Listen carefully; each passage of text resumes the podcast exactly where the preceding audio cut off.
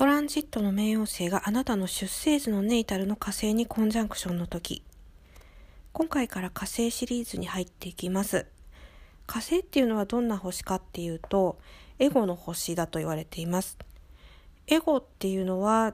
日本語だと自我になりますね。自我とか自己とかありますけどここでは自我って捉えていただければなと思います。で、えー、基本的な働きとしてはあの火星っていうのはこうあなたにエネルギーを与えるものであって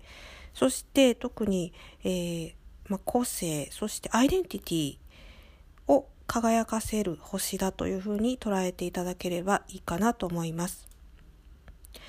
この時期まず特徴としては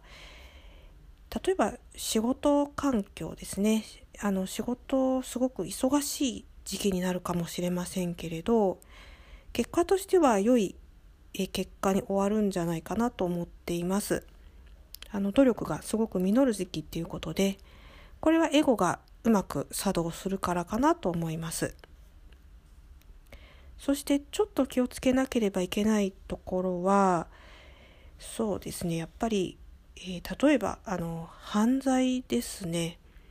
えー、あこれはもうあなたが犯罪を犯すとかそういった意味ではないんですけれどあの犯罪に巻き込まれないように念のため注意が必要な時期になるんじゃないかなと思っていてで何もあの人殺しとかこう大げさな犯罪じゃなくて例えばこう痴漢に遭ってしまったりとかそういったこともすごくあの可能性としてはあるので、えー、特にあのちょっと身を守る術をえー、考えてあの前もっておかれた方が良いかなと思います。そして他にはやはり暴力的なこともあり得るかもしれないですけどあのこれもちょっと注意して身を守るような形が良いのかなというふうに思っています。でえっ、ー、とまあこれやっぱりこう英語がこう、えー、関わってくるんですけれどそうですねあのよくエゴっていうのは悪いようにあの捉えられる方が多いかもしれなくってそれはやっぱりその通りの面もあるんですよね。なのでその、まあ、エゴに気づいたら、まあ、気づくっていうのはあの自分のこう感情ですよね。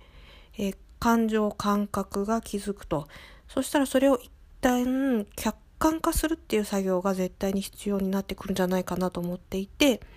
で客観化するっていう作業は、まあ、思考と関わってくるのであのきちっと考えてそこからまた行動を起こすっていう風にあの思っていただければなと思っていて、えー、そこがやっぱりちょっとスピリチュアル系っていうのは弱いですよね。こうあのブルース・リーの言葉じゃないですけれど特にこう感じることっていうのをすごくあの優先しますよね。こう考えるんじゃなくてあの頭で感じろっていう。でもそれだけではちょっと弱いと思っていて、で、感じたことを必ず客観化して考えると。で、その作業が必要であって、特にこの火星これからシリーズやっていきますけれど、それすごくあの、あの例えばその痴漢から守る行動を起こすっていうことでもあの思考を働かせるっていう客観化する作業が必要になりますしそういったことをちょっと頭に入れておかれたらなというふうに思っています。はい、ちょっと偉そうにすいませんでした。